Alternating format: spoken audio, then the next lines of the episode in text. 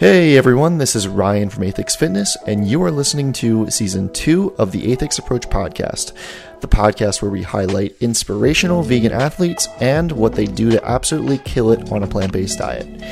If you haven't already, it would really help out if you subscribed to, liked, commented, and or shared any of the content I'm producing, including this podcast, Aethix Coaching Services, articles and training programs available on aethixfitness.com, videos on YouTube, and more. Links for those will be in the description, and I truly appreciate everyone listening for all of the continued love and support. In today's episode, I speak with Leah DeCesare, a 47 kg or 103 pound weight class powerlifter, who's competed at the Arnold and in several national powerlifting meets with great success. Leah's been vegan for well over 15 years and built all of her incredible strength and muscle on a fully plant based diet. In competition, Leah's hit a 275.5 pound squat, a 176.3 pound bench press, and a 308.6 pound deadlift at only 103 pounds body weight, giving her a dot score of 448.28, which is incredible. Leah has always had an interesting approach to nutrition, especially for an elite powerlifter of her status. She's always leaned towards a more lax approach that's more intuitive with nutrition and has never really been much for tracking calories or macros. And I found this topic to be very interesting to talk about with her. And it really highlights the importance of diet sustainability, I think, as well as other factors that may be more influential for building strength and muscle. We also got into the details of Leah's training history, what has worked well for her to skyrocket her numbers, her reasons for going vegan, and much more. You can find her on Instagram at Leah Ray X. That's L E A H R A Y E X, all one word. Thanks again to Leah for taking the time to come onto the podcast, and I really hope you enjoy this episode as much as I enjoyed our chat. All right, Leah. First of all, thanks for coming on to. Thank you for having me. Podcast. Yeah. Um.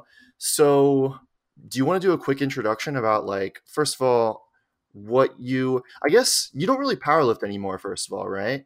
Not anymore. No. Okay. Yeah. Um, I guess let's touch on first of all, like, kind of um, what got you into uh like lifting and powerlifting in the first place because mm-hmm. I want to talk about that first and mm-hmm. then um we can kind of segue into like other things you do now and like I want to definitely touch on your uh like your specific approach to uh diet and everything and what got you into Yeah, sure. Um self-important people will call it intuitive eating. I call it I don't know what the fuck I'm doing and I don't really care. yeah. But yeah. Let's let's touch on like one thing at a time. So let's yeah, start sure. with um I know it like someone's gonna overlap, but let's start with like uh like what drew you into into fitness in the first place? Yeah. Um so I guess if I needed to go way back, um, growing up and still am, uh, I was a really big pro wrestling fan, and mm-hmm. I think honestly seeing seeing Chyna for the first time on my TV like blew my head open. Um, hopefully, most people listening to this know who she is, um, but if you don't, she was just this like stacked, huge, like super muscular woman, and you did not see that in mainstream media at all. And I was always kind of like a tomboy, and the only other, you know, badass woman that was on TV at the time was like Buffy, which, you know, no offense to anybody who looks like Buffy, but to me, I was like, she looks like the girls who make fun of me in school. I couldn't relate to her at all. So I saw Chyna and I was like, shit, that's what I want to be. She's like so great. She can lift men over her head. She can do like no one could ever fuck with her. And I wanted to become unfuckwithable. Um, so that kind of planted the seed in my head when I was a kid. Um, and then in high school, whenever we were brought to the weight room, I actually did lift the free weights. Like none of the other girls did you know, but mm-hmm. I would be like in the corner, just kind of like quietly doing really shitty curls and uh, hoping mm-hmm. it would do something. Um, and we had a ladies 100 club list on the wall. I have no idea why. I was like, who else would be on this? But what that meant was if you were a girl and you could bench 100 pounds, your name would get put on this wall. And I was like, I want to get on that wall. And um, I don't know how the fuck I did it, dude, but I got on this bench and I was just like put 100 pounds on it. and I weighed like 100 pounds at the time. And Uh-huh. he, like, this kid spotted me, and I know that I was struggling. But I benched 100 pounds cold. I couldn't believe it. And that kind of put it in Wait, my head. wait, wait, to, wait, like, wait, wait. Yeah, I know. That you sounds fucking ridiculous. benched hundred I know that sounds school. ridiculous. I need to say this first. I used to be a competitive martial artist, and I was drilled to the Oh. ground. So I had a strong foundation for strength. Period. Mhm. But um, yeah. So when that happened, I was like, oh, like I want to do this. But I it kind of I forgot about it. Fast forward to when I was 22, 23. Um, Mhm. I was working at a running shoe store at the time, and my coworker had started powerlifting, and she was posting pictures on her social media of her lifting weights, and I was just like, I always wanted to do this. Where do you do this? Like, I didn't really know. Um, and she was just like, Oh, I, I go to this powerlifting gym in in Gowanus. Um, you should come with me. So I went. Uh, I'm a massage therapist, and the coach Mhm. there was like, I want to meet a massage therapist to send my lifters to. And I was like, perfect, yeah, let's meet. So I go there, we talk shop, and then he's like, well, while you're here, do you want me to teach you how to squat? And I'm like, yeah, for sure. So we did that. And then that gym owner and I decided to do kind of like a work trade. And I wound up training there. And that's how I got started. Um, and I didn't want to compete at all. We can get into that later, but yeah, I mean that Mhm. was that was kind of how I first really got started into powerlifting. That was 2012. Yeah. Okay. hmm Um. So you just started squatting when you were like eighteen-ish. Is that right? No, no, I Or 20. 20? That's nice of you. No, 2012. I was like 23. Oh, okay. I, I was gonna say either way. I mean, that's still you kind of started a, a I guess a little late with squats and stuff compared to yeah. if you're benching in high school and everything. Not right? really. I mean, again, that was like a one and done kind of like I benched that weight once, and I was like, hell yeah, Mhm. I'm strong, and like I didn't keep up with it, and Uh-huh. um, but that was like a- just just like giving you some background, little seedlings of what brought me to where I eventually wound up in my 20s. Sure. Yeah. Okay, so you um after your kind of brief stint with uh, Mhm. wanting to bench 100 pounds in high school, and then did you did you train the squad at all uh, at the massage? Uh, was it a massage therapist? Uh, you said no, it was just a. So I'm a massage therapist. Um, the place where I went was just a powerlifting gym, and I just went there to, you know, meet the people who ran it. Hopefully, be, you know, a go-to therapist for their lifters, and you Oh, know. I see. But then I got kind of got roped into doing it, you know, into lifting over there. Is that what got you? To have you were you just um kind of consistently training after that? Yeah. Um, You were you know, okay. he pretty much enabled me because we wound up working out some kind of a work trade. So I got to train there, you know, financially for free, which was Mhm. great. Um, and especially at the time, I mean, 23, I would do anything if it was free. But I especially wanted Yeah. to lift. You know, I was like, yeah, Uh-huh. th- this like it felt right to me when I saw my friend um, posting pictures of it. I was like, that's what I wanted to do, and I completely forgot about it. So Mhm. yeah. Okay, so from there, uh, you started training consistently at the gym Mhm. while also working, basically. hmm Okay. Um, how so? How did it go in terms of uh, training and everything uh, there? Did you did you get roped into competitions right from there? Yeah, pretty much. I mean, I so I took to powerlifting really quickly. Um, Mhm. I mean, you could say that I'm built for it or whatever. I'm five feet tall. I have, uh, you know, short legs and and Uh-huh. uh, I don't know, but um, yeah. So I took to it pretty quickly. My, you know, my my, um, my linear progression was really sharp, and we, I mean, at the time, USAPL was USA Powerlifting was um, small. I mean, It I don't think yeah. that yeah, I don't think that there were even a thousand women in it in the whole nation at the time. So, you know, our gym really wanted to have like a big, big strong presence, and they were like, you know, you should just sign up, you should just compete. And I was like, no, I don't know, I don't want to be competitive. But also, a part of me kind of felt like maybe I owed it to them to represent them because they were letting me train there. And I'm just Mhm. like, why the fuck don't I just do it? Like, who cares? Um, But Mhm. I was definitely kind of hesitant to go down a path of like, I don't know. Ath- athletes are kind of nuts, man. and I was like, do I want to Yeah, go? 100%. and I knew that, and I was just like, do I want to get sucked into this kind of like weird world where I'm like obsessing over something like this? Um, Mhm. And I told myself I'm not competitive, which is bullshit. I'm completely Mm-hmm. competitive, but um, you know, at the time that I thought that I, maybe I had grown out of that. So uh, Yeah. my first competition that I did was in um, New Brunswick, New Jersey, and Mhm. I mean, yeah, it was in this little. I want to say, yeah, this little room. I'm not sure exactly what the establishment was, but it was like toddlers and tiaras. You know, like if you competed, you got a medal because there were like okay, yeah. how many of us? You know what I mean? Like maybe 15 Yeah. women total. Um, Uh-huh.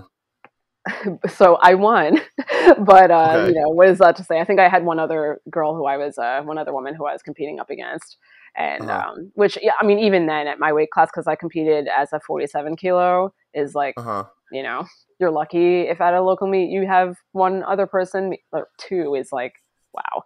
Um, So that's So- like 114 pounds? Is that right? one, uh, Or- 47 is a hundred. Well, okay, 47 is 103.6 pounds. Um, Oh my god, you were Yeah. t- tiny. Yeah, I know. Five I feet know. tall and 100 and 103 Three, pounds? yeah, and- 104? When, when I first started, the weight class was originally 48 kilos, and it is Uh-huh. again. But there was a period of time, which was the bulk of my competing career, where I guess they were trying to appeal to the Olympics, so they started Mhm. taking on Olympic weight classes. So they knocked it down to 47, and I had a freak out about that kilo. I was like, I can't lose any weight. but Yeah. then I learned how. Um, so So what were your numbers uh, for your, that first competition? How long were you training first for? that one, um, yeah, yeah. I can I can look it up actually. Um, but Oh, I have cool, to okay. I have to look up the my misspelled name. um, is that um openpowerlifting.com or whatever it is? Open powerlifting um, is a resource, but USAPL has their own, uh, which is Their just database. USAPL.liftingdatabase.com. Yeah.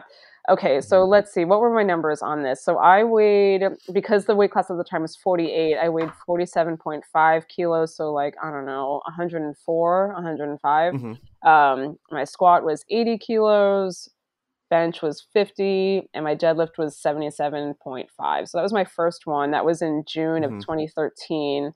So I had Uh-huh. been training for about, I started really consistently training the previous October. So maybe that's like eight months of training. Oh Yeah. wow. Yeah, you Yeah. were very much still making uh like linear progression. Yeah, yeah, progress, totally. I'm this was all about just doing the first one, learning how it goes, getting the first meet jitters out of the way.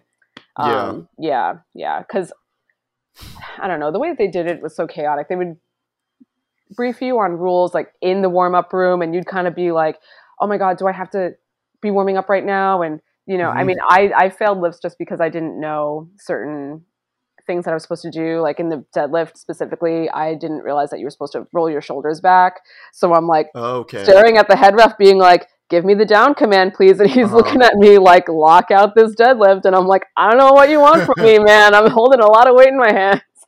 Um, but that's you know, that you was uh I think that happens for almost everybody from my experience. I've only Oh, yeah. done uh I've only done one uh, powerlifting meet ever, and Really? um, e- even with a coach, um, Mhm. I got flagged for not having my uh, feet on the ground completely for the bench press. Yeah. Like, my heels were just slightly off because I was Yeah. wearing like old ass Converses, Mhm, and like mhm. they were just worn down on the back, and like literally, I don't think I could even push my heel down all the way. yeah, was it in USAPL or? Uh, dude, I, I honestly don't even know like what it was. It was, you know, um, you know, squat and science, Yeah. uh, mhm, gym. mhm. It was uh whatever competition they had through them. I, I don't I It was don't probably what uh, USAPL, I think. you know, Yeah, it was that dude um stuff. yeah, it was that guy uh uh man, who's that announcer like Gino or something? yeah, yeah, that's definitely USAPL. Okay, yeah, the, he the, was like there, seven yeah. foot tall pirate. Yeah. yeah, the, the, the Pirates of the Caribbean looking ass dude. yeah, yeah, Um, he's, he's yeah, that was forget. uh but yeah, my buddy also competed for the first time there and he's like a strong guy, but he got flagged every single time for just like putting the deadlift down before um, you know, the signal or something Yeah. or I don't even know, just racking this the uh, the weight before um, they gave him the signal for squat and stuff like that, or Mhm. bench. It was like everything. Yeah, I mean, I don't know. I, that's why people will ask me like, "When do you think I'm ready to compete?" I'm like, "Just do it." You know, it- Mhm. it'll cost you like 50 bucks to do. Just pick somewhere local, get it out of the way because honestly, you're going to make a dumb mistake. Don't wait Yeah. until you feel like, "Oh, I'm going to really show out at this competition." Like Yeah, like just get it out of the way. Learn some stuff the hard way cuz you're gonna and you know, make your second one count. You know? yeah. F- from my experience for this little meet too, it was like a bunch of people just doing their their first meet, or even maybe they did several, but they you know they weren't competitive at all. But it's still Mhm. just uh it's a good environment, and everyone was just stoked to be there because it was you know everyone from a, a gym. So if they hit PRs on their own, you know, not not even competitive at all, but if they just hit a PR on their own, like all their gym buddies would be super stoked about it. It was it was fun. hmm Yeah, yeah, totally. I actually always kind of liked smaller competitive atmospheres versus like the big stage anyway. But Yeah. because I'm like, yeah, my friends are here, it's local, so so Mhm. I hear that. So uh, let's talk about you getting to the uh, the the bigger stages, I guess. Yeah, sure. what do you? What was the? What was your um, training like after that? And kind of like how how how many competitions did you do afterwards? Where did you go to nationals and stuff? Did you Oh, go? yeah, yeah. I don't know. So I did um the first time I did nationals was 2015 in Scranton, Mhm. Pennsylvania.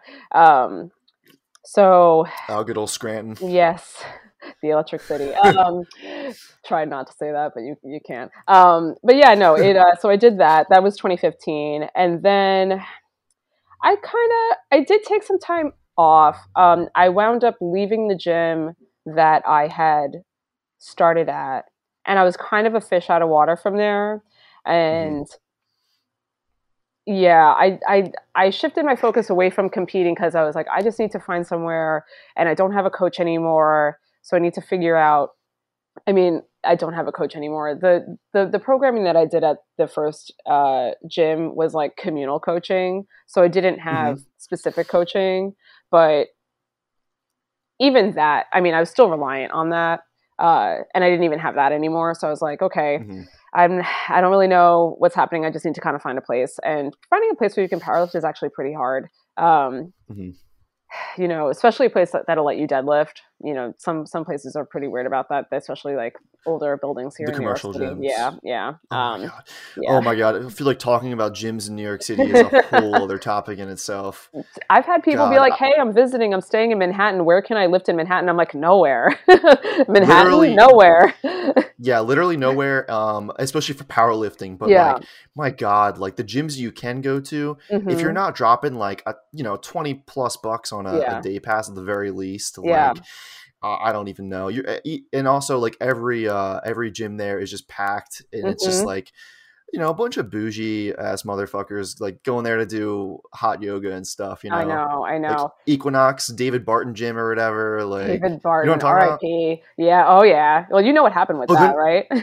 no i don't I David don't- Barton gym. Yeah, I mean that was No. like I had a friend of mine who was coaching there, and um, one day they just shuttered all their doors and like nobody could get in. Members had all their stuff in the lockers, and it was like oh a Oh whole chaotic mess. Yeah, I mean, I, I couldn't give you like a detailed rundown of it, but it was like just one of those shady like they were selling a lot of because it was right before the new year, and they were selling a bunch of mm-hmm. memberships for holiday gifts and also you know New Year's resolution people, and then they just closed the doors, and that was the end of that. i hope that people got their stuff back at least I think they eventually did, but it was, from what I understand, it was a hassle. Um, I actually recommend Oh. that people just go to CrossFit boxes, honestly, to lift if they, you know, don't know where else to go. I feel like, That sounds like a good idea, but every time that I've been traveling and like Mhm. I see a CrossFit place, I'm like, okay, they got barbells and stuff Mhm. at least. I don't know. It's always like, oh, you know, we got classes, and it's never like it's never like open gym. I don't know if you just call and they'll let you in or something, or it depends. Obviously, it's gonna it's gonna depend because CrossFit is not a franchise, although some people think that it is. Um, it's very kind of like, oh, you they just have rights to the intellectual property and the name CrossFit. After that, you can run your gym however the heck you want. So it's going to depend Mm, gym to gym, Mhm. but um, but they'll let you slam weights and they usually have what you need. Yeah. So, you know, Yeah. and they're pretty prolific. You can usually find a CrossFit gym just about anywhere. So that's usually my recommendation when people are looking for somewhere to go. Right. Yeah. So we kind of went off on a, on a tangent there, Yeah. but um, were did you did you find a gym where you could powerlift that that was not the same one that you were at? Yeah, yeah. So I uh, I was Okay. lifting at a at just like a synergy for a little while and then I found Richie's gym. Where did you live in Brooklyn? Richie's. Where did, did you live over Bushwick. by Rich? Okay, did you ever go to Richie's? No, I, I I was always around there, and I was like, hey, I Uh-huh. should stop in one day, and then it closed like at the very beginning of um, COVID lockdowns, right? my heart to hear that because that I mean Did that he- place was he- a dump, but I loved it so much. They had like um, SNS mhm. they bought a, a- a bunch of stuff from there, I think. why all their stuff is so fucked up, but um It was What I- either Richie's or um, wasn't there like French's or something too? Frenchie's. Okay, crazy? so I originally wanted to go to Frenchie's. Frenchie's was, um, I mean, there was like a little uh, documentary on Frenchie. I was just like, I fell in love with him. He's just like, you know, Yeah. this like, you know, like squat Puerto Rican dude with like a like a little braided uh little goatee, Goatee. beard, and um, but his gym was on the second floor. Uh, and he told me that I couldn't deadlift there, so I couldn't go there Um, um, but I went to Richie's. Um, so Richie's, for anyone who is not familiar with it, was like this old school bodybuilding gym that had like mhm. crappy murals of Arnold and you know like Lou and everyone on the walls. With the bars were all bent. There were signs on the walls that said "No boots on the treadmills" because everyone was wearing their Tims on the treadmills. and I'd go in there. Yo, that's so New York. it is, and and I That's would go so in there, and I was like, you know, one of what three women who ever went there, and the only white one, and like my nickname there, I'd walk in and they'd be like, "It's super strong, Amy Winehouse," and I was just like, "Okay, that's kind of cute." That's funny. but um, but yeah, so I lived there for a while, and I and I actually trained. I did a lot of my training there. Um, because I was living over in Bed Stuy, not too far, and and the price was unbeatable. I think it was like twenty five bucks a month. So, Mhm. Yeah. So Yeah, I I, wound up ne- I never got to go, but Oh, okay, yeah. So shame. yeah, I didn't mean to interrupt you. What were you saying there? I was saying that's such a shame. It was it was just such a, a yeah a, a real um, a place that's kind of burned in my brain in a good way. Yeah, that's like you. There's never any gyms like that anymore in New Mhm, York. Um, mhm. I went to a gym called Absolute Power. You hear, ever hear about that one? No. That's over on like Grand Street in like what they'd probably call East Bushwick now, or East uh, East Williamsburg. Okay. Yeah. Absolute Um, power. I don't think so. Yeah. like uh, off the Graham Avenue stop, Mhm, off the L mhm. train. Yeah. Um, they're not. They weren't bad. They got kind of more and more crowded over the years. Yeah. But you could always deadlift there. They had like um, uh, like three squat racks. Um, that Mhm. was the height of my uh my powerlifting uh yeah. I guess.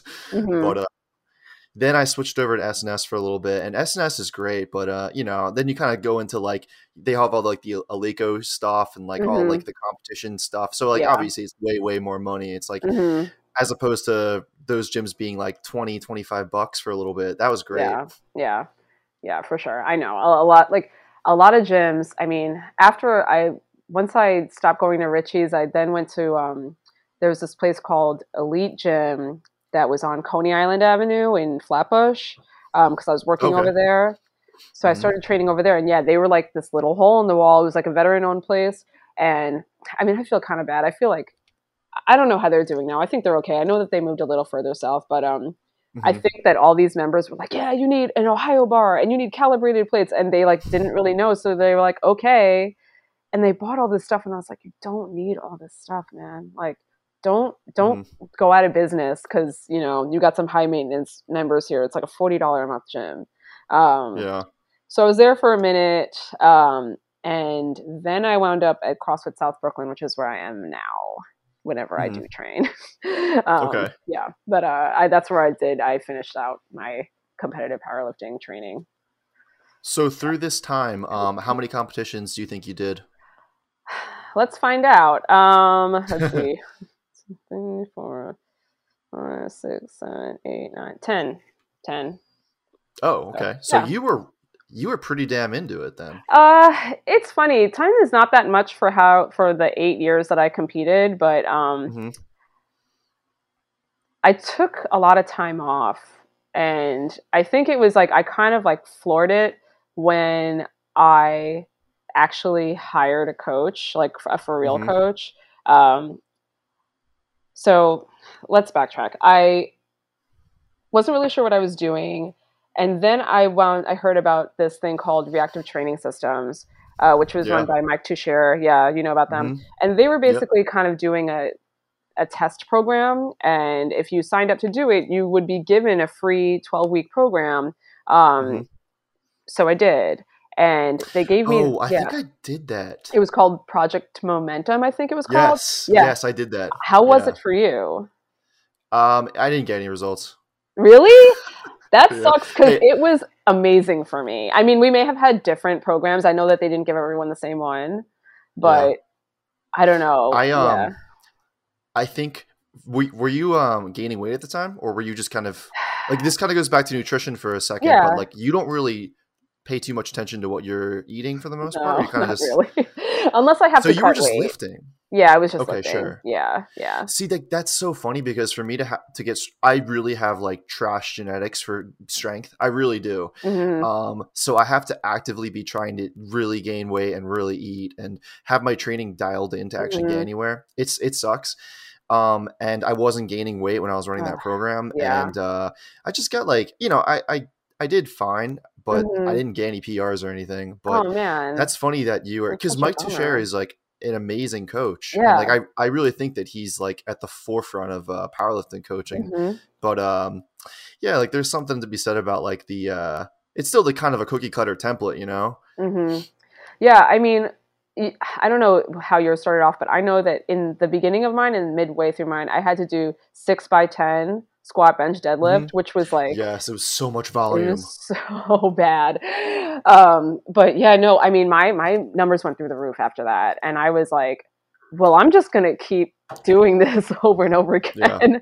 Um, and I did I did run it a couple times, um, but I kind of found myself dreading it because of those days where I was like, oh man, I can't. So um, so much volume i remember Yeah. that program was it was i think i hit like 13 sets of bench in one day or something it was just insane yeah. Um, that let me think. That carried me through. What did I do on that? Oh, um, I remember now. Okay, I that prepared me for a meet that I did in May of 2017. Um, it was like New York State Championships, and um, I went through like one of the hardest things in my per- personal life at this time. Um, and I had to test my max a couple of weeks before the competition just because I was part of the agreement of being Mhm. a part of this experiment.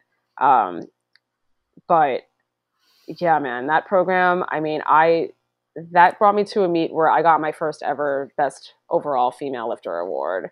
So Mhm. I was a, a big believer in that program. So so was this um was this nationals at no, point? this was not. This was just a.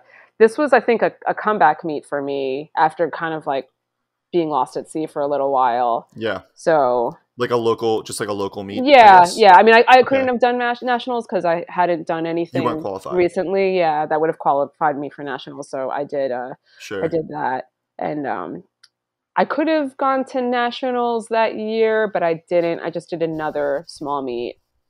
Mhm. Um, somewhat after that. Yeah.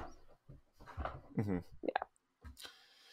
Um, so then you kept lifting after that though, and then Mm-hmm. th- this at this point, what was that like your fifth meet or something, or that earlier? was a, no that was a little later i would say that was maybe my like sixth or s- yeah my 6th hmm okay. So Yeah. you you um attribute a lot of your progress there to the reactive training systems. Uh, yeah i think that that was Momentum. that was the because that was really the first time i felt like i was i was getting my ass kicked you know Mhm. and uh Was and that the I- first time you also um stuck to a like a a, a really regimented program like that? i'm maybe the most complex one i think. Yeah. Okay, I, I feel like the kind of communal coaching that we got prior it was like a lot of like 531 which is great for Mm. where i was in my powerlifting career. It was early you know? Mhm, um, mhm. i know that i tried a bunch of the popular stuff before i found project momentum. Like i tried Smolov Junior. Yeah. I tried uh, Eddie Coan's deadlifting uh, Mhm. one because my deadlift is trash, and it's really hard to be a good powerlifter if you have a bad deadlift. That's like where everybody gets their total from. Not everybody. Do you have short arms? Yeah, yeah, and um, a really long torso. So I Mm. really struggle to keep like a nice, straight, engaged back core. Um, Uh-huh. Yeah, and I did hurt my back pretty bad deadlifting, which was Mm. it gave is a accounts for a gap in my competitive resume also. But Right, right. yeah, But at least you got the uh, the nice bench to make up for it. yeah, yeah. That's that's my, which is like great. Doesn't Yeah. doesn't really count for very much in in terms of total, but uh, yeah, I'd be like, you know what? I can out bench the world champion 47 lifter. I mean, she can out deadlift me by like 140 pounds, but I bench a little bit Yeah. more than her.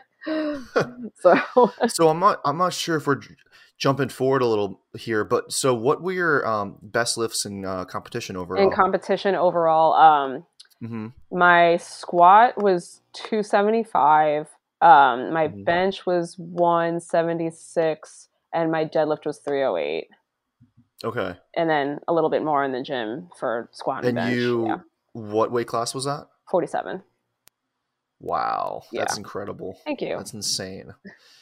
Um, yeah, you were def. I'm. I can only imagine you rolling into these gyms and like you know loading up like three plates on a deadlift. Oh, are or you something kidding me? like a max out and the comments I got, dude, like I've had people grab my bar and be like, "You're distracting everybody here," and I'm like, "Then work harder." What do you like? What do you want me to tell you? You know? Yeah, Like lots of stairs. yeah, of course, big time. Um, yeah, no, I mean, I I would lots of stairs, lots of Yeah. comments. Uh, you know, like Mhm. what are you gonna do? I mean, that's like with anything, but it was it was definitely like okay. That was I the one thing. how- yeah. oh, sorry. uh, Keep going. No, like you know, with like smaller kind of private and yeah, more expensive powerlifting gyms, Mm. that was always kind of the nice thing about those things was that I didn't really have to deal Mm. with that. But Yeah. when I lost to that connection, I had to kind of like throw myself to the wolves, so to speak. And um, yeah. yeah. what were you gonna say? So I'm really curious to hear about. This is a bit. uh, I didn't plan to talk about this, but I'm really Mhm. curious to hear now. Um, what's your experience with like you know being uh, like a, a small girl in a in a Mhm. commercial gym like that and actually being super strong? Like, did Yeah. you get? Uh, was there like a lot of insecure guys that you interacted with or anything? I'm curious, like if you experienced anything like that. Oh yeah, yeah. I mean, like, I'd say, you know, if I ever like needed to use something, I was kind of treated like it didn't really matter and that I could wait. You know, like I remember once I went to Richie's on Christmas Eve and there was a guy who was dumbbell benching on the actual bench Mhm. press, and we had, you know, tons of flat benches where he could be doing that, and I'd be Mhm. like. I'd be waiting and I'd be like, hey man, like I actually have to bench press and we're closing early because it's Christmas Eve. Do you mind, you know, going to a flat bench? And he was just like, oh, you think you're more important than me, you know, and like really got in my face about it. And I was like, no, but you could be doing that over there. I can't do what I need to do over there. Um, Yeah. Or at Synergy, I remember there was a guy incline benching in the cage and I needed the cage. Mhm. And again, tons of incline benches at Synergy. And I was just like, hey man, I got a squat. That's the only place where I can squat. Can you incline bench on an incline bench? And he'd be like, Yeah. yeah, I could, but I just really don't want to move. And I was just like, Oh my god. okay, so I'm just gonna stand there and stare at you really awkwardly. Um, and so he would like rush through his sets because I was like, I'm not. I mean, like, where else? I have nowhere else to be. This is the only thing I can use Yeah. right now. And then every time I went in after that, if he was in that cage, he'd be like, oh, do you need to use this? And I'm like, yeah, thanks. so Damn, um, that's just so rude that yeah. they would even uh I don't know. There's there's a lot of guys that are just can be super derogatory towards women in particular and I mean gym gym etiquette in general also, you know, there's it leaves a lot to be desired, so Mhm. that that's uh that's just a shame though. Yeah, I know. I- Like uh, until they see you doing anything too, they kind of think that you're just sort of like messing around or don't know what you're doing. Like, I mean, Sure. obviously there was a lot of people, guys, uh, prematurely saving me from a lift that I was completely capable of lifting, but you know, they, they see you load up 135 on the bench and they're like, there's no fucking way she's not going to do Yeah. that. And I'm just like, I'm going to Yeah. rep this for like 10 reps. I don't know what you're talking about, man. But, um, well, they're you know I guarantee you that's where the a lot of the insecurity sets in because Yeah. a lot of these guys like I see guys struggle with 135 at the bench. Yeah, all- all the totally. time, you know? but like, Like- of course, you know, I mean, oh yeah, I mean, one, one, one thing that you'll get a lot, not necessarily from the gym, but from men in general is I'll tell them stuff and Mhm. they'll be like, wow, you lift more than me. And I'm like, yeah, you don't lift. You're just a guy. I've been lifting very intensely from like years now. Of course I lift more Mhm. than you. Yes, I'm small, but yeah, you know, it's not a it's not a compliment to tell me that I lift more than you when you just like, you know, sit on the couch all day. some average, yeah, average Yeah. ass potato chip eating. Yeah. okay. Damn, that's that's awesome though. Mm. Yeah. Um, so okay, so and then you're you kind of um competed at nationals, and then that was Mhm. kind of what what was the um what was the segue out of powerlifting? Like, what made you kind of want to? You're you're kind of over it. Yeah. Um, so I guess before I get there, I should just quickly kind of go over stuff Oh, again. I sure, did- yeah, Yeah. yeah. Yeah. I, I did nationals again in uh, 2019. And then that was my ticket to the Arnold in 2020. So Oh, you Um, went to the Arnold. I went Oh, to the okay. Arnold, yeah. Um, I went to the weird COVID Arnold. Uh, that was like, oh, okay. yeah, yeah. Um, Uh-huh. so before this, um, the year that I kind of made my comeback to powerlifting, um, I found pole dancing through, Mhm. uh, you know, again, I was going through something kind of hard and I decided to just do something new to learn something new and occupy my brain. Uh, and I hmm did not think that I was going to love it the way that I I wound up loving it. Um, Yeah. But I did, and it's hard to do both. They kind of they can complement each. Powerlifting can complement pole dancing in some ways, but they do kind of exist in opposition to one another in a lot of ways. Uh, and In certainly, terms of, sorry, keep going. no, no, no. Like, I mean, in terms of like in pole dancing, yes, being strong is really great. Um, hmm but you learn just how positional strength is when you are trying to hold your body against gravity. Um, like the strength that I have from bench press doesn't count for a whole lot in terms of like just Mhm. using a different position. Um, and then obviously, the more flexible you are, the better it's going to look. I am built like a two by four from all of the powerlifting that I've done over the years. So um, I've had to kind of offset that. Um, so putting a lot of energy into flexibility training is, you know, Mm-hmm. it's kind of hard to do uh, in tandem with making your muscle bellies as strong and tight as possible.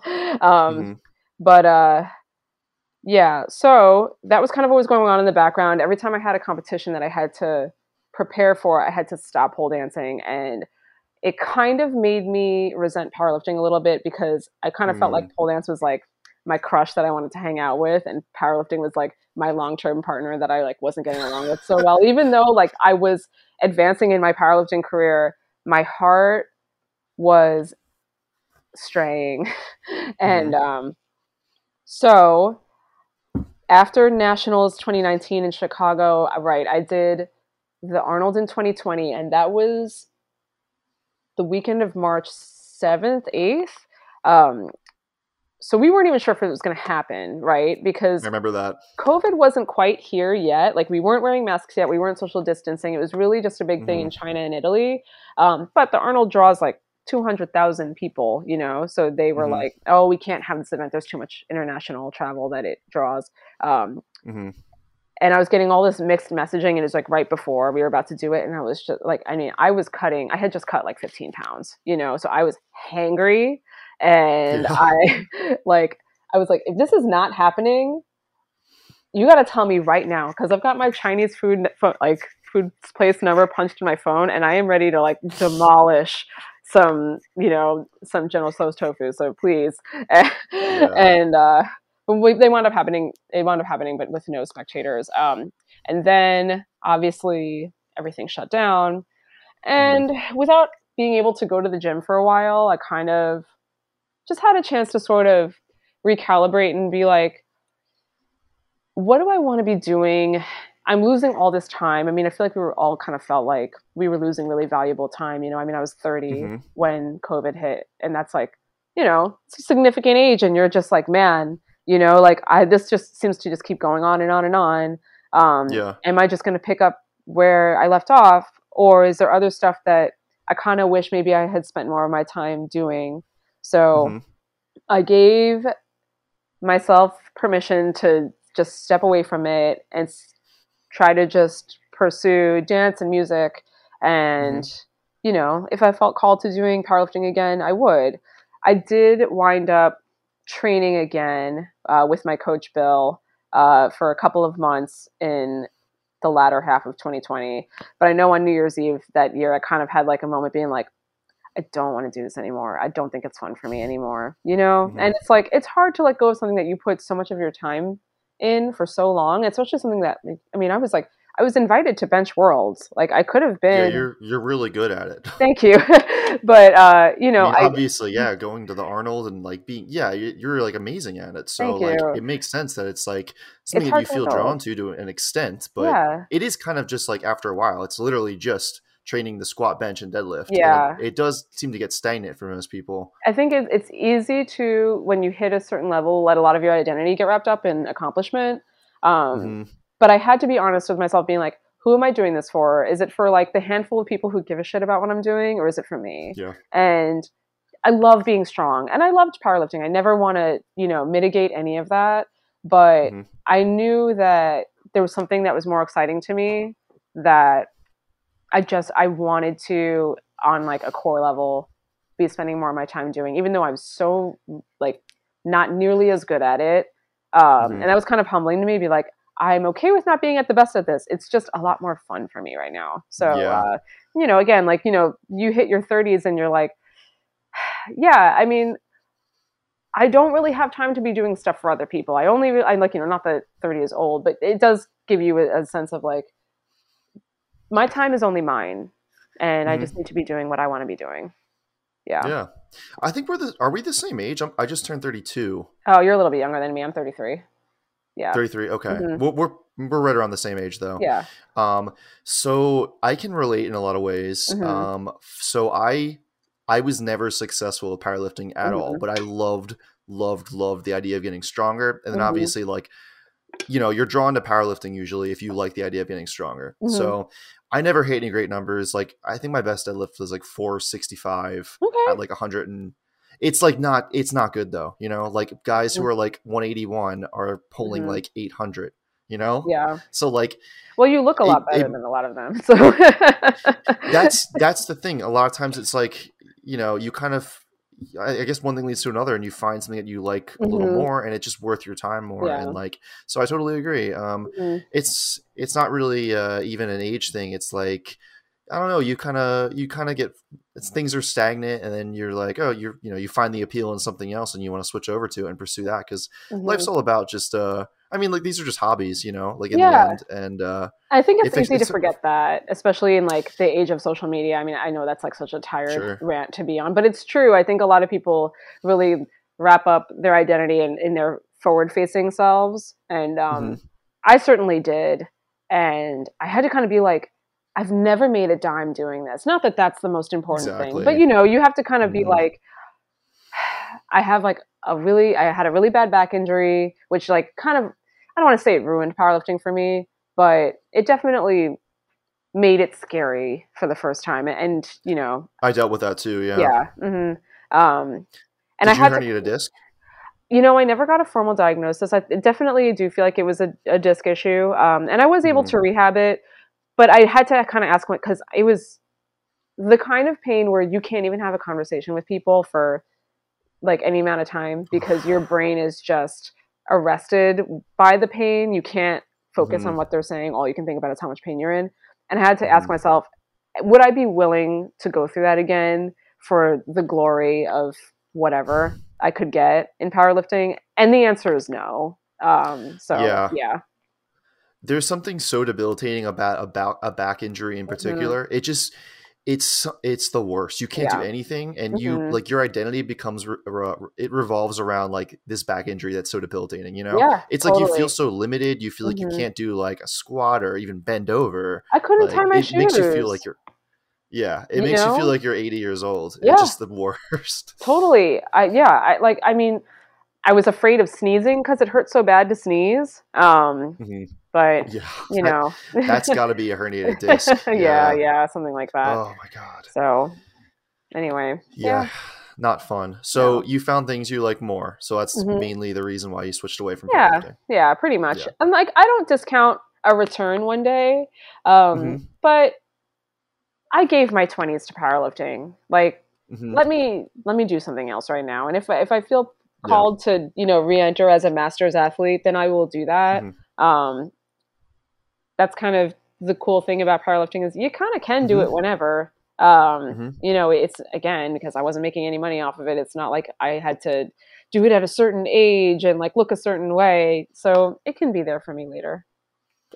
Do you feel any urge to compete still? Like, is there anything you can compete doing pole or anything? I don't know. Yeah, there, exactly. there are pole competitions. I'm not interested in competing in pole, um, but Mhm. I love performing. Um, and I Mhm. think that that was a big aspect of pole that really drew to me because I mean I'm kind of a ham, and uh, like For I- sure, yeah. yeah, but like It's that's great. I treated powerlifting like that too. Like any any uh, facet of it that I could treat. I mean, I had, I had like really kind of big setups for a lot of uh, lifts. Like I would read the live stream on on uh, on at nationals, and whenever I'd come on, people would be like, "Oh, the crazy girls here," and I'm just like, "Yeah, well, like it makes you want to watch, though, right? I mean, everyone says Yeah. powerlifting is boring to watch, but if you see someone come out and like you know do like a war dance." You know, you're, you're kind of like, oh shit, what's about to happen? You know, um, yeah. Does that come from your interest in wrestling, maybe? yeah, probably, right? um, Do you? Uh, so I saw you post those photos. Do you do any sort of wrestling? I'm not actually wrestling, so I'm a, it's called a valet. Um, so Ah, what that is in the wrestling world is I'm like I valet for this uh, deathmatch wrestler named Casanova Valentine, and um, so I'm kind of like his little sidekick that comes out with him, and I might like heckle, I might like start some shit, I might like. I haven't done this yet, but you know, I, I might a valet might, uh, you know, get in the ring and like hit her opponent, hit her guy's opponent with uh, you know Mhm. something illegal when like the ref isn't looking and like cause her Mhm. her guy to win that's what a valet is so that's what i am i'm a little shit starter That's but um, that sounds more fun. yeah yeah yeah li- like uh, again you know um i did i have flirted with the idea of wrestling a lot Mhm. um but again i have to kind of be honest with myself about where i am just physically health wise and you know age wise i'm like am i like mm-hmm. willing to start this now hmm work the indies for however long maybe get discovered when i'm like i don't know 37 and then you know not i mean I, the the the the um, standards are changing right now but uh Mhm. but even still it's like i mean i could change my mind you know maybe this is the gateway for me to do that but i'm at the time uh, for now i'm just having fun with it you know however Yeah. often he'll have me at the show yeah i got to spit don't uh, into some guy's face so that was fun Yeah, that that was uh, that was so sick. That was such a sick photo. Uh, I'm thinking about guys like, uh, you know, I'm kind of just thinking back to like the WWF and stuff. A Mhm. lot of those guys were like, I mean, at the early, at the youngest, like I feel like they're late 30s. Yeah, right? they're, they're not Like, young, but the thing is, they started young. It takes a long time to get Uh. noticed by like something like WWE. Yeah, you're usually Mhm. not kind of plucked young. You Mm-hmm. usually have to do something called like work the indies, where you you know do indie matches all over Yeah. the country, sometimes all over the world, depending. But um, before anyone will even look at you. So yeah, okay, Yeah. that makes sense. mhm. Yeah. I was thinking about guys like uh, Eric Bugenhagen and stuff coming Uh-huh. up now who like I think he's like 30 33 or 34 or something. Um, I'm not sure how old he is. Um, but again, he's another one. You know, I mean, like, how could you not want to watch that guy? I mean, I I started dude- following him before I ever saw him wrestle a match because I was like, here's a guy who's like doing some like safety bar squats while like shredding on an on a flying V. Like I, Yeah. you know, yeah, I gotta I, I gotta watch this guy, whatever he does. You know, I've been following him for years just because he would just make these ridiculous videos and Mhm. just like scream, and I was like, this Yeah. guy is my hero. and I just think about what his what it's like for his wife who lives with him. oh, his wife's probably awesome. I just imagine if like my husband were in the basement just yelling at all hours of the day. Yeah, his wife and his kid must be uh, just amazing. Yeah. I can only imagine. Um, okay, so I really want to touch on uh, like the, the vegan aspect Mhm. and stuff. Yeah. Um, and I don't want to keep you too much longer, but No, okay. so you went vegan pretty young, right? Yeah, uh, I went vegan in the dark ages, aka 2005. Um, Wow, So I was okay. 16. Yeah, yeah. Mhm. So in the in the in the times of, I mean, I feel like vegan back then was unheard of. It was all like if you Oh. went uh, if you went anything, it was be vegetarian, right? Yeah, okay. In my day, I remember that a treat for me was um, there wasn't a Starbucks in my hometown, but there was one like two towns down, and it was one of the few locations that had just started carrying soy milk. So I could Mhm. get a vegan hot chocolate if I was if my mom was willing to drive me two towns down to get a vegan hot chocolate. That was like my Hell treat, yeah. you know, like Okay. Tofurky Range Supreme. There was no other game in town. Oh, and Tofutti, um, and that was it. Mhm. Um, Mhm. So you know, when I hear people now being like, "Oh, I couldn't do it," I'm like, if my 16 year old ass in 2005, who was sustained by like, yeah, I don't know, Taco Bell, could do Mhm. it, um, then you living in New York City in 2022, like.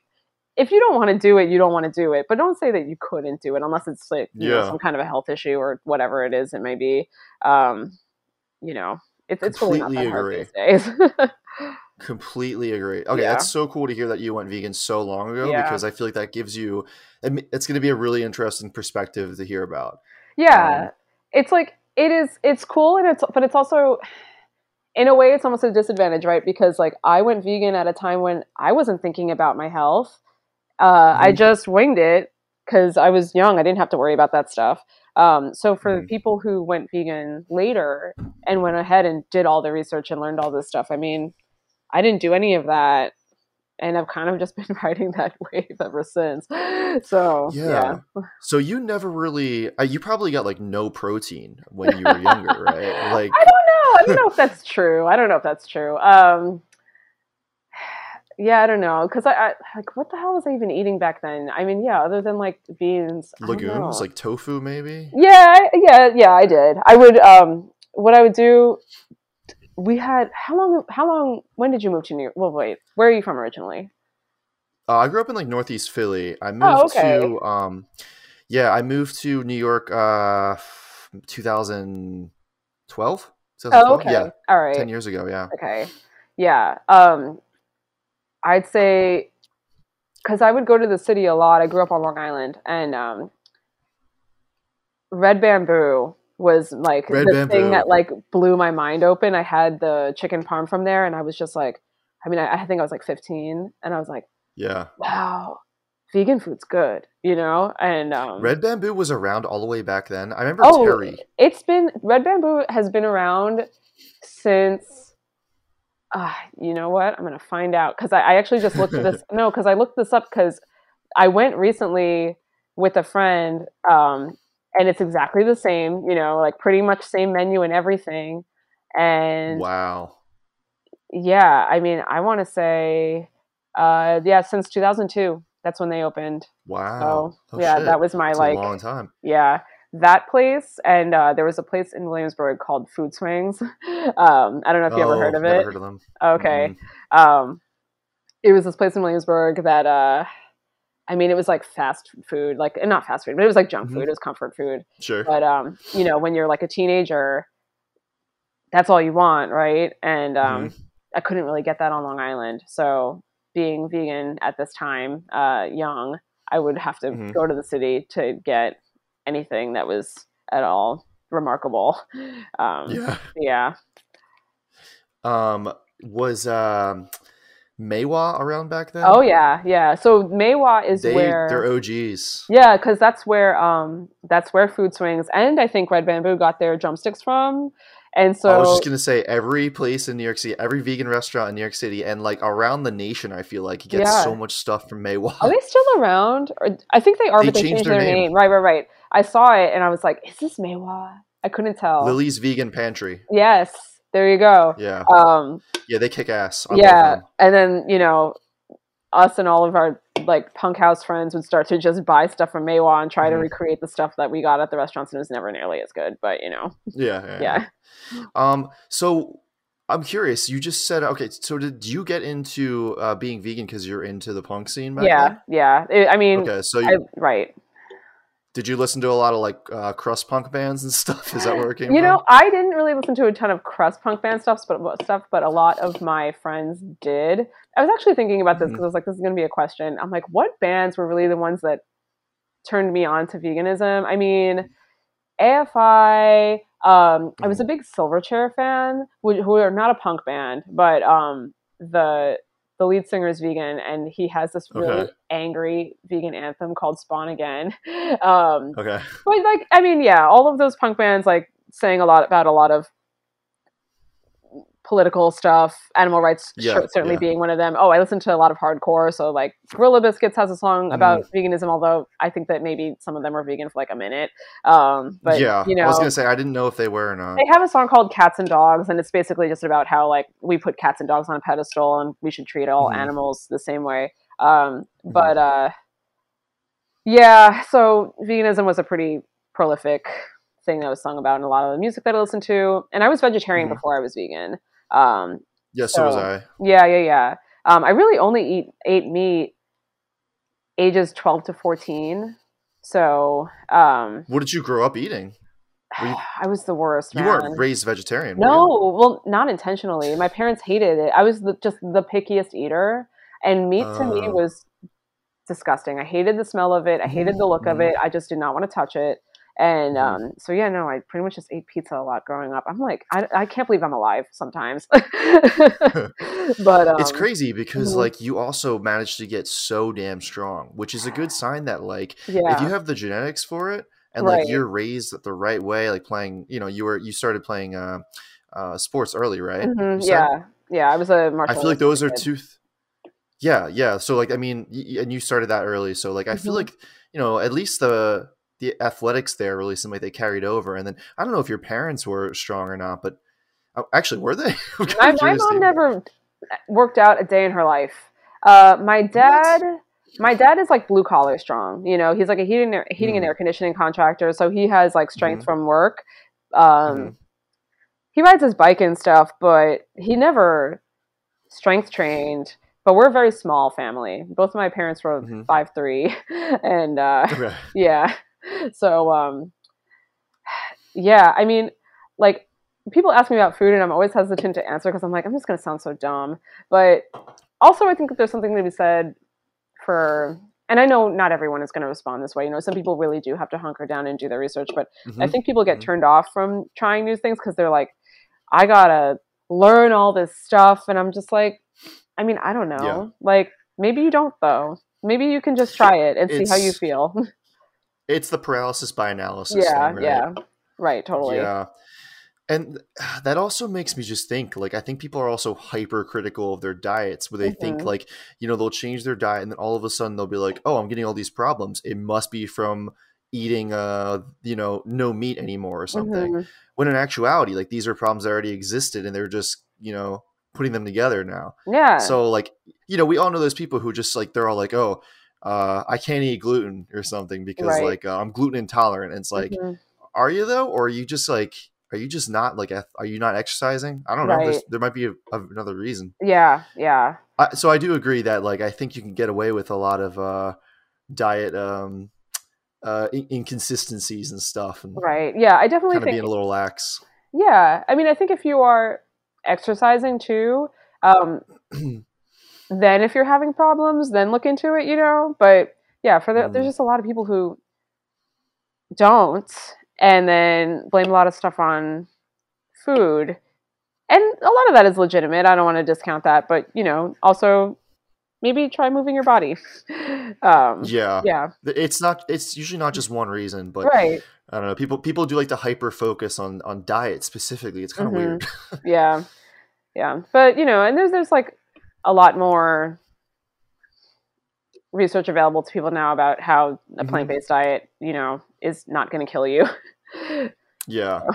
But there's still people who think that vegetables are terrible for you. i know which i is know beyond me. but- oh um my favorite rumor was about how like soy is going to make you grow boobs Oh, that was the, you know, I actually believed that when I was like 20 years old. Yeah i'm like, sure you you know, did i'm like well listen i eat a shit ton of soy and i don't have boobs and i should so let, let me tell you that like yeah, that's yeah. fucking great. Yeah, there was such a huge there was such a huge myth with the the soy Uh-huh. stuff. It was Mhm, I don't even know I don't even know how that happened to get so big, but mhm.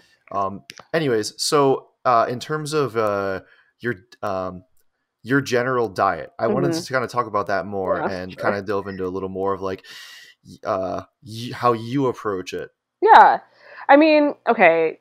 I feel like my days start off pretty good. I make a um generally for breakfast, I will make a tofu scramble with avocado, which does have pretty good macros. Um so that's how I kind of start off. It lunch is going to depend if I'm home or not. Um I'll probably if I'm obviously if I'm out, I'm going to eat something out. It's usually going to be some kind of like vegan chicken sandwich or pork burger, something like Mhm. that. Um Mhm. a staple that I make at home is like the most simple quesadilla in the world because I hate cooking and I don't want to spend a lot of time making putting together food. So just hmm tortilla, vegan cheese, beans, hot sauce, done. Uh, maybe Mhm. avocado and sour cream. Uh, but and I'll have like two of those. Um, yeah, I don't know. Burritos, burgers, chicken sandwiches. That's like what I will eat if I'm out. Um, and then I have my couple stable things at home like that.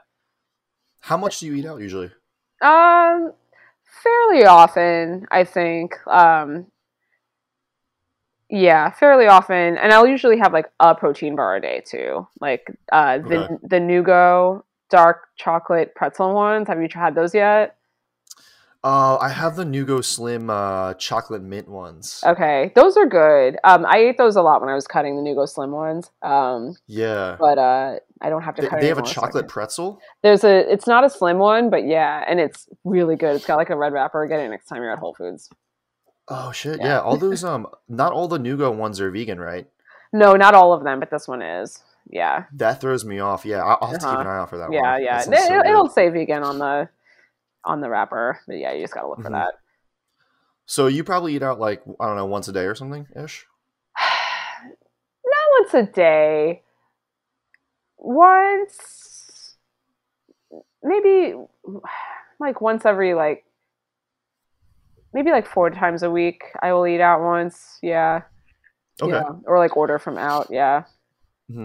Honestly, uh, like the way you're describing it, it doesn't sound like you eat that bad. I don't know. You no, it's not like that bad. like, It's not "Oh, that bad. I'm just not like an over analyzer about it. You know, like I'm not. Sure. That's, that's the thing. You know, I'm not. I'm not a bodybuilder. I'm happy Sure. that my body composition wound up being what it is. Um, hmm but I never wanted to hyper focus on aesthetics. And that was always kind Mhm. of my my differentiation. When people would be like, "Oh, well, you're a bodybuilder." I'm like, "No, I'm not." You know, like for people who don't know anything about strength sport, I'm like, my objective is to mhm. get strong. I hmm and I'm not trying to shit on bodybuilders, but I know that if I start thinking about that stuff too much, it's a rabbit hole that I can fall down. Uh, that can be pretty bad for me mentally, and I don't even want to go there. Mhm. So Yeah. for me, it's healthiest to approach things intuitively, uh, and like, yeah, you know, just be like, okay, how do I look? How do I feel? Do I feel good about that? Great. I'm not going to Mhm. step on the scale excessively. I'm not going to Mhm. count numbers. I'm just going to eat when I want to. Let it fuel my my training, my active lifestyle, whatever it is. And Mhm. you know, if I have a problem, address it. But I'm not going to, you know, Yeah. I'm not going to weigh everything I own. Uh, yeah. Yeah, yeah. I actually uh, I love that approach because um I don't think everyone can uh I don't think it's sustainable for everybody to Yeah. you know try to try to follow the advice of these like these fitness gurus you Mhm. know who are like oh you know you have to weigh all your food you have to count all your macros every day it's just like you know, I think that works for some people really well. Like, Mhm. I, I'm not gonna lie, like it works for me really well. Yeah. But I have my days where I don't track at all because like I've done this for so long, Mhm. and like you, you obviously know like what you're eating too, roughly. Mhm. It, you kind of just like get a good idea of like Yeah. if you're gonna gain or lose weight based on how much you're eating. You know, Yeah. you have like a decent idea. Mhm. And I think that um, some people just can't. Uh, they can't be that uh, obsessive over it because it can lead to you know eating disorders Mhm. crazy body dysmorphia and it's just like not healthy for a lot of people to be that way Yeah, I, I know. Um, and so I- i agree Yeah, totally. And I think uh, you know, again, because towards the end of my powerlifting career, I had I did I mean, I did gain weight naturally, right? Like I just I got Mhm. stronger, I got bigger. And I had to cut so much weight and it was torture. And I probably didn't yeah go you about said it. uh yeah. you said it was like 15 pounds for Yeah, right? I mean like which is a lot for you it's a yeah lot. And um I probably didn't go about it the smartest way, but again, my mentality about it was like I, I don't know. I don't want to become like an expert on this necessarily. I, this is like a short term goal, and I just want to be able to do it for the amount of time that I need to do it. And then as soon as I step off that scale, I'm going to wolf down three bagels and like not worry about Yeah. it. You know? Yeah. Um, yeah So, but I know even doing that, I kind of felt like it would have been easy to obsess about like, okay, well, how far away from uh, meet weight am I? And Mhm. you know, when it wouldn't matter. You know, it's like I know how to lose the weight when I need to. So stop worrying about how you know meet ready when you are when you don't even have one on the calendar for like eight months. You know what I mean? Because that just Yeah, feels like it's yeah. not uh, productive at all. So yeah yeah, yeah i really want to um i really want to uh just overemphasize that point that like Mhm. just doing the big things will Mhm. get you like 99% of the way Mhm. and like those little details those little semantics where it's like yeah like you could ma- um, track all your food every day you Mhm. could like track your weight every day you could Mhm. take all these metrics that might get you an extra like one or two percent like seriously like it's really you It's don't need to go crazy with it yeah, i think i think i honestly really do i think Mhm. it's I think it's pretty negligible. Like I think if someone has a really hard set goal, then like yeah, Mhm. I think it'll help a lot. But yeah, I think uh, it's a it's a give and a take where it's like for some people it'll just lead to like you said like a lot of issues, more issues than it's worth. And like Mhm. if you're not somebody who's competing and trying to be at the top of their right, possible genetic limits or whatever Right. or whatever, I, I just don't I don't know if it's worth it for most people. So Yeah. I, I agree, and that's why I wanted to hear your perspective on it because yeah, it's different because most people are, are who are like are really at the top of what they've Mhm. done they uh they are pretty hypercritical of that stuff and there is and i think definitely you're a good uh perspective Yeah. And I think, you know, part of me is like, what if I did hire a nutritionist? Like, what what if I did do all that stuff? Where would I have wound up? But, you know, at the end of the day, it would, I don't think it would have been worth the psychological toll that it could have taken on me. yeah And also at the end of the day, like, I left, I left powerlifting not because I was failing. I left it because I wanted to, you know? yeah sure So, yeah you know. So yeah, I can, I can, coulda, shoulda, woulda, all I want, but at the end of the day, Yeah. you know, yeah. yeah for sure well i feel like that's um that's a good point to uh kind of segue into a closing here Yeah, yeah, sure. kind of kind of sound a, sounds a little dark but hey i think No, it was it's a good, good closure um do you feel like we didn't touch on anything else you want to talk about real quick or Um, I don't think so. I don't know. Is there anything else that you want to I think we we touched on all the lifting stuff. and We Mhm. touched on all the uh, nutri- well, like your approach to nutrition and everything, Mhm. and veganism, and Mhm. um, yeah, I, I think that's that's pretty much everything I wanted to really talk about with you here. I think that's great. Cool. Um, do you do you want to mention uh, anything about uh, where people could find you or anything that you've done? Yeah, sure. Um, so you can find me on Instagram and only Instagram at um, L E A H R A Y E X. And yeah, that's it. Cool. All right, awesome. All right, Cool. Leah, good talking to you. Cool. Thanks. Thank you for listening to this episode of the Aethix Approach podcast. I really hope you enjoyed it. If you haven't already, it would mean a ton if you gave the podcast a follow on Apple Podcasts, Spotify, Google Play, Radio Public, Pocket Casts, Stitcher, Player FM, Pinecast, or any other service you're listening to it on, and if you subscribe to the Aethix Fitness YouTube channel, Instagram page, Twitter, and Facebook page. Feel free to check out the articles, training and nutrition programs, coaching services, and merch on aethixfitness.com. And if you like what I'm making, dropping a like, commenting, and sharing would mean a ton to me. Thank you so much again, and I'll see you in the next episode. Peace out.